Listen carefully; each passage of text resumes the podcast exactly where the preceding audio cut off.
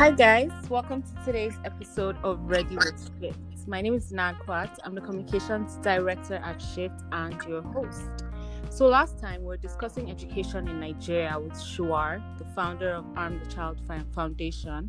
And today we will continue our series, but this time we have an exciting new guest. We're joined by Ayo Akanji. He is on the presidential media team and the head of research and intelligence. Welcome, Ayo. Thank you. Not nice to be on this platform. We're happy to have you. And for our audience, by the way, we're supposed to have a member of the House of Representatives today to talk to us about, you know, the, the legislative aspects of education. But he was called away last minute and Ayo came to save the day. So that's why I'm extremely excited. And um, I because I know you're extremely busy today, we will try yeah. to keep this podcast short and sweet. But please, okay. before we start, tell us a little bit about yourself. Okay, my name is Ayobami Akanji. Like you rightly said, I'm the head of research and intelligence and the media team of the president. So, saddled with the responsibility of getting all information as to it. All information that cut across security, education, foreign affairs, economy of the government and ensure that it's actually being communicated to Nigerians across all media platforms mm. and also try and curate feedbacks for proper mm. policy administration and implementation. Wow, thank you, Ayo. So today we're going to be continuing our conversation on education in Nigeria, like I said before, and yeah. this will actually be the last episode of our series. Oh, and so wow. we'll be responding to some of the comments that were made on social media. We responded to some with um, what we did was the first one we responded with you know regular Nigerian citizens that has his pains and problems with the Nigerian process. And then the next one was an expert on education. And now we have you, who is actually on the presidential media team and has accurate information that we need. So we will be giving you a chance to respond to some of these comments and also our own policy views at Shift. And um, we know that even on the presidential media team, with all your research and intelligence, you may not have all the answers, but I am sure that you'll be able to set us straight on some beliefs, maybe even myths that Nigerians have regarding education in Nigeria. Does that sound okay? Yeah, that sounds good.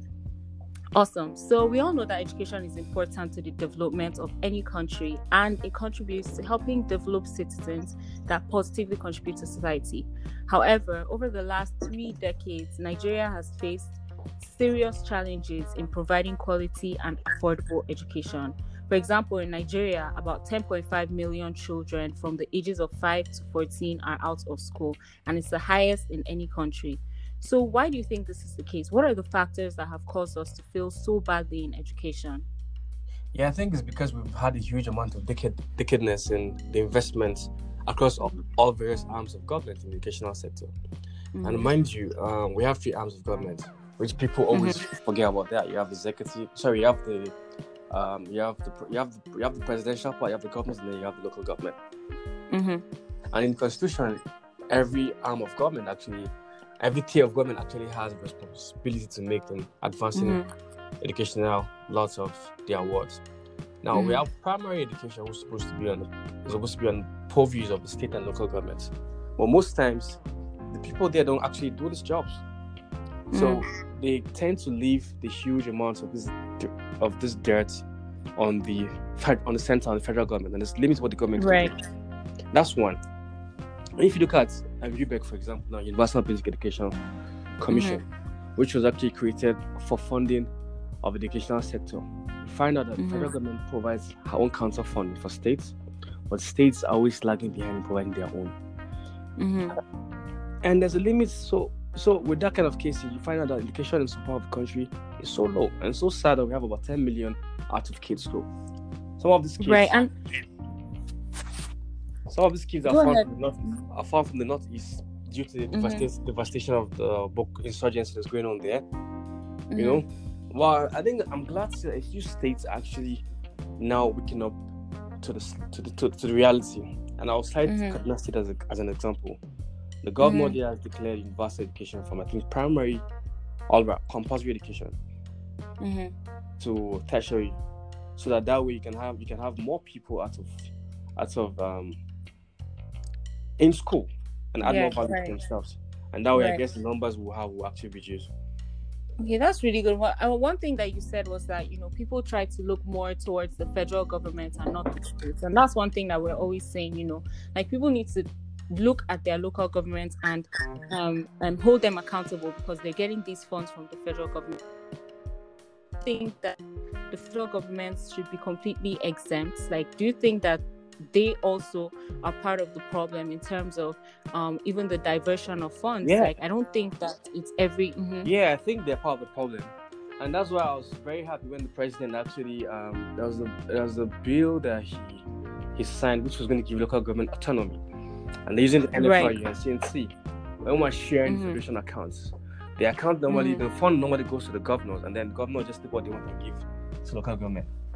But now mm-hmm this case is being reversed right now mm-hmm. by saying that that's great. Yeah, by saying that the money is going to go directly to mm-hmm. local government um, leadership. So that way, people can have a sense of responsibility in holding who's accountable for these misadventures. Right. Yeah.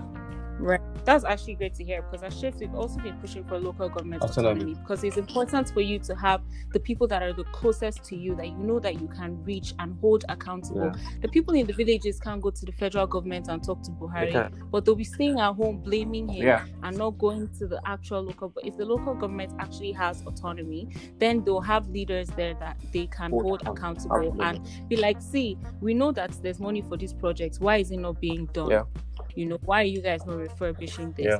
and so another thing is many nigerians feel like it's because of our leaders and because our leaders don't care about the state of education in nigeria right yeah. so for example one of the questions that we asked on social media was why are we suffering with bad schools and underpaid teachers are funds not available or do our leaders just not care so before I share with you our responses, what are your personal thoughts on the matter? Do you think it's like a funding problem, or do you think it's all it's just that the leaders are more worried about um, things such as the money in their pockets? What are your thoughts? No, I think I think I think it's partially about um, one about funding problem, and then two about mm-hmm. also about accountability with, with, with, the leadership we have on ground because we've seen mm-hmm. leaders who have actually stolen funds. I mean, for education.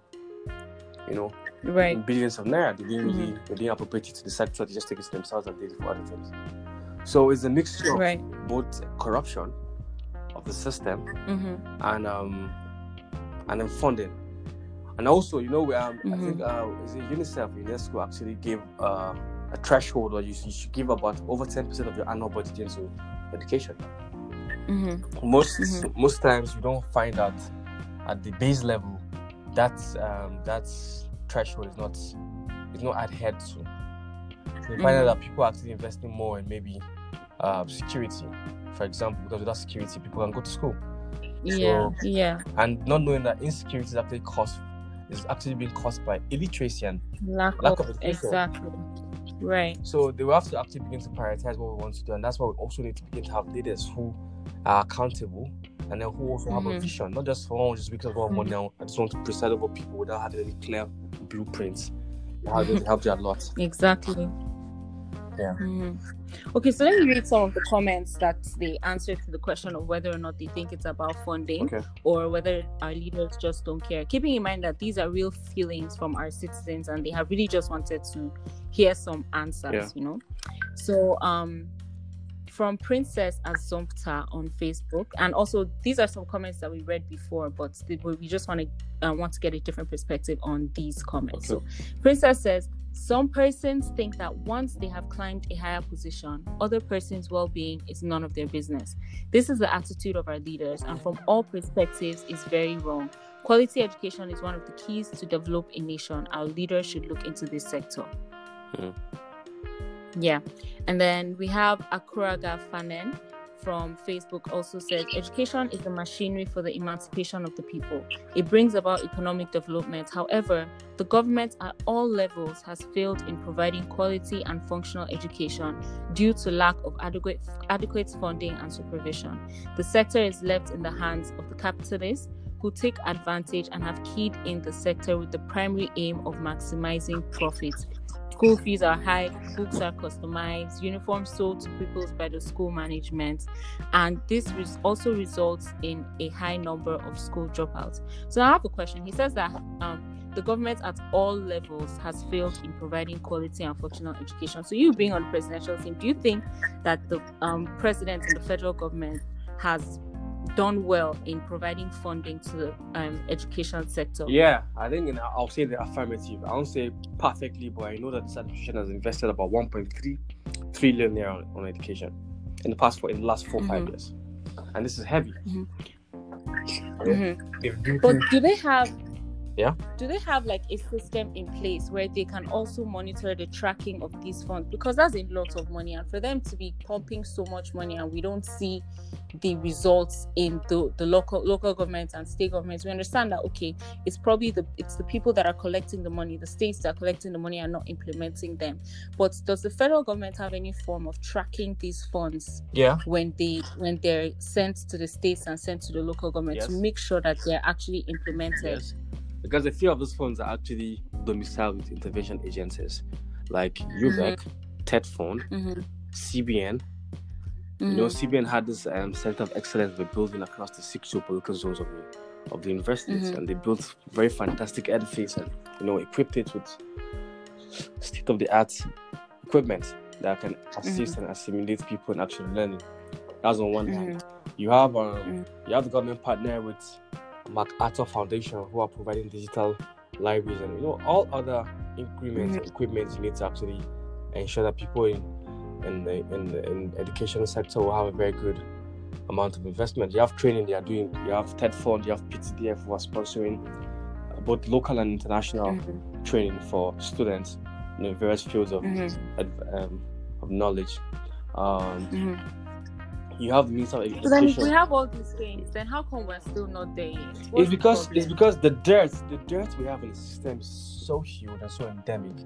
That it will take a bit mm-hmm. of time for you to begin to feel a bit of change. But at least you can say that for one thing, for example, now we've actually had a very good cut down in um in the incessant incessant um, strikes we're having in, in the country. That's reduced because government right now is trying to pump huge amounts of more money into the educational sector. But now bearing in mind that the country is not is not really as wealthy as it used to be. We sell crude oil for over a hundred dollar per barrel. Now it's by like mm-hmm. half. And now you now mm-hmm. have myriads of problems now you. You have problems of insecurity, you have problems of food security, you have problems of migration, you have problems of uh, of climate change, you have educational mm-hmm. program. And so if over the years every government was investing properly into the educational sector, the decadence won't be as bad as it is right now, but the whole thing is rotten. So right now you're trying mm-hmm. to block a loophole here, trying to block a loophole in other parts here. So do you, and you have very lean resources, which mm-hmm. you have to mm. share among all other forms of uh, sectors that actually um, contribute mm-hmm. to people's development. That's why the government is actually partnering with multilateral um, donor agencies. I know we're having some partnership with Chinese government under Huawei, mm-hmm. which is also to come and invest in the educational sector. And then they're okay. looking at from some other partners across that can complement government intervention in this sector currently. Okay, so the problem is that we have a lot of mess to clean up. Yes. Before we can actually move forward. Yes. We need proper investment. Okay, so let me let me let me read this other tweet that we have, right? Yeah. Um we said the people who should be providing us with proper education send their children to school abroad while we suffer with rundown schools and untrained teachers. So as Shift, we believe that every Nigerian, whether rich or poor, should have access to quality and affordable public education. So we got a lot of responses, which our previous guests also had the opportunity to respond to. So we'll allow you to do so as well. But first of all, one of the comments read any public holder who fails to contribute its functions to public schools, such as by allowing public schools to be dilapidated untimely paid salaries, and other due allowances, and refusal to recruit qualified teachers must be impeached or sanctioned and be punished immediately. This will serve as a detriment for others. So, I know this is a bit extreme, but what are your thoughts? Do you think it's actually too extreme, or do you think it's something that could work? I think it's not too extreme, but I think education is the bedrock mm-hmm. of development of any society. Without mm. education even being chaos. So wherever wherever can be done or mm-hmm. can be mm-hmm. passed as legislation mm-hmm. or unanimous agreement on how people should invest in this sector, I think okay. I'll totally. But what do you think about people that subscribe to politicians should not send their children to school abroad if they can fix the? Education? I think yeah, I think that's a very good. That's a very good that's a very good um, that's a very good mm-hmm. policy, and I'll keep using Governor El-Rufai as a as a case study because he has he has um, not really a fan, but he has actually grown up to show he yeah. he's, he's walked the talk. That's actually interesting. Yeah. He took his son. Yeah, he took his son to mm-hmm. Capital Science School in Kaduna. You know, for those of you listeners who know Capital mm-hmm. Science is one of the private mm-hmm. schools. It's one of the public schools in Kaduna. There was mm-hmm. it used to be a very good school in back it's a few years back, but I don't know. But right now it's good. So he's showing you. He's not walking the top now. My son, my, my young mm-hmm. boy, he's here in public school. If he finishes my mm-hmm. public, goes to ABU Zaria. So that way, she will also have to say they can invest in the public mm-hmm. educational systems in the states because not just that his own son is there, but right. other wards of kids are there. And that it gives it, it also gives the children who are this a sense of belonging. Oh, right. I'm in class with the governor's son. Like, oh, I can actually achieve, I can actually right. aspire to become a governor tomorrow, also a president. So it helps with the mental mm-hmm. balance of all these kids also too, which is a very fundamental and important policy. Yeah, you know, our previous guest actually had the same thoughts. You know, she also brought you know El-Rufai as an example, although she is not a big fan, but she also used oh. him as an example. And you know, I completely agree that our um, public office holders, our, our office holders, should basically try to put their kids in schools in Nigeria. But I also don't subscribe to the fact that they must all send them back if they are not fixing because I don't think that the a child should suffer for the sins of their parents. Do you understand? But I do think that they well, should focus, they should treat every Nigerian citizen as their child. So are they going to send all the Nigerian citizens to school yeah. abroad knowing that they're in charge of fixing no. the problem? You know, so I'm I'm still, you know, I've said I've said That's this true. in the last two podcasts. I'm still kind of on the fence of that, trying to yeah. kind of get my mind straight in that area. But I totally agree with you on, you know, how El-Rufai's putting his son in the public school is a great way to start, you know? Yeah. Yeah. Yeah. yeah. And then you have the governor of Kwara. You know, the government has this policy called the Social yeah. Investment Program, which is primarily to mm-hmm. invest in the educational sector. To then you have you have the um, mm-hmm. the school feeding program where they feed kids mm-hmm. every day in school because there are some kids who their parents don't have money to afford for them to have food during break mm. time. So they say, okay, mm-hmm. fine, bring the kids to school. Government will feed this child. We'll give them the proper supplements they need to be very smart, like milk, mm-hmm. egg, yam, and all what have you not. So the Kwara State government actually also passed the bill, I think a few months ago in the states. So it's imitating the same mm. social investment program, mm. Kwara investment program, which is now in legislation. So now they're going to now have proper more investment into mm-hmm. the schools, you know, ensure that more kids are actually coming mm-hmm. back right now, back into the educational gap. So I feel that if the government is actually keen to this, and if we continue doing that, we'll see a very right. drastic reduction in um in the literate illiteracy. Right. So I, I always wonder if all these governors could do it, what's stopping the rest from doing it? Why are they not doing it as well? These are people that are put into positions yeah. of power to help us and yet we'll just see one governor here or there and we praise them so much at the end of the day they're actually doing their jobs that's why they're in office so yeah kind of sad how that's yeah is. well because nigeria mm-hmm. I said it's kind of sad where the bar is, you know, where we've set the bar. Oh, the bar is, you know, the bar is not the bar is not even off yet. At all. below at all. It's below the bar. Yeah, yeah so very um, unfortunate. Another thing, well, something that actually made me happy this week is I heard that there's a bill in the House that yeah. has recently passed through the second reading, yeah. and if passed, we'll get free and yeah. compulsory basic education, and it will basically become one of the fundamental constitutional rights due to every Nigerian. Um, the bill basically emphasizes that every Nigerian child will be entitled to free education in all government-owned primary schools and whoever is denied this right yeah. can sue the defaulting school. I was honestly extremely pleased to hear that because I feel like it's the right of every child and putting it into the constitution secures that right.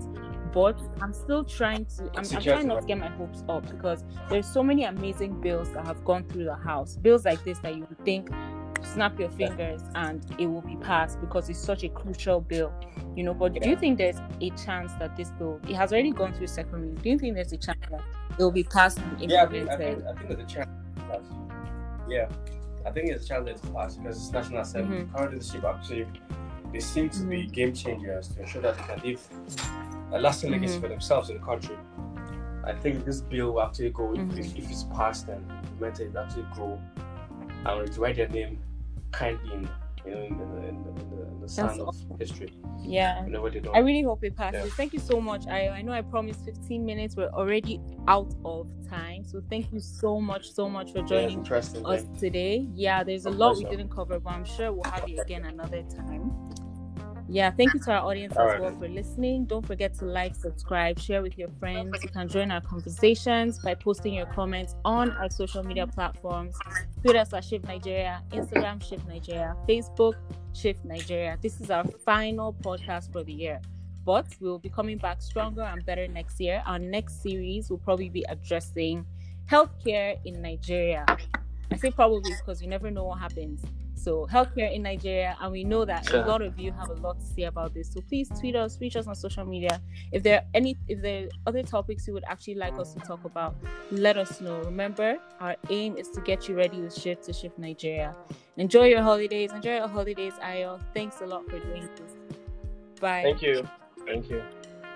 Bye.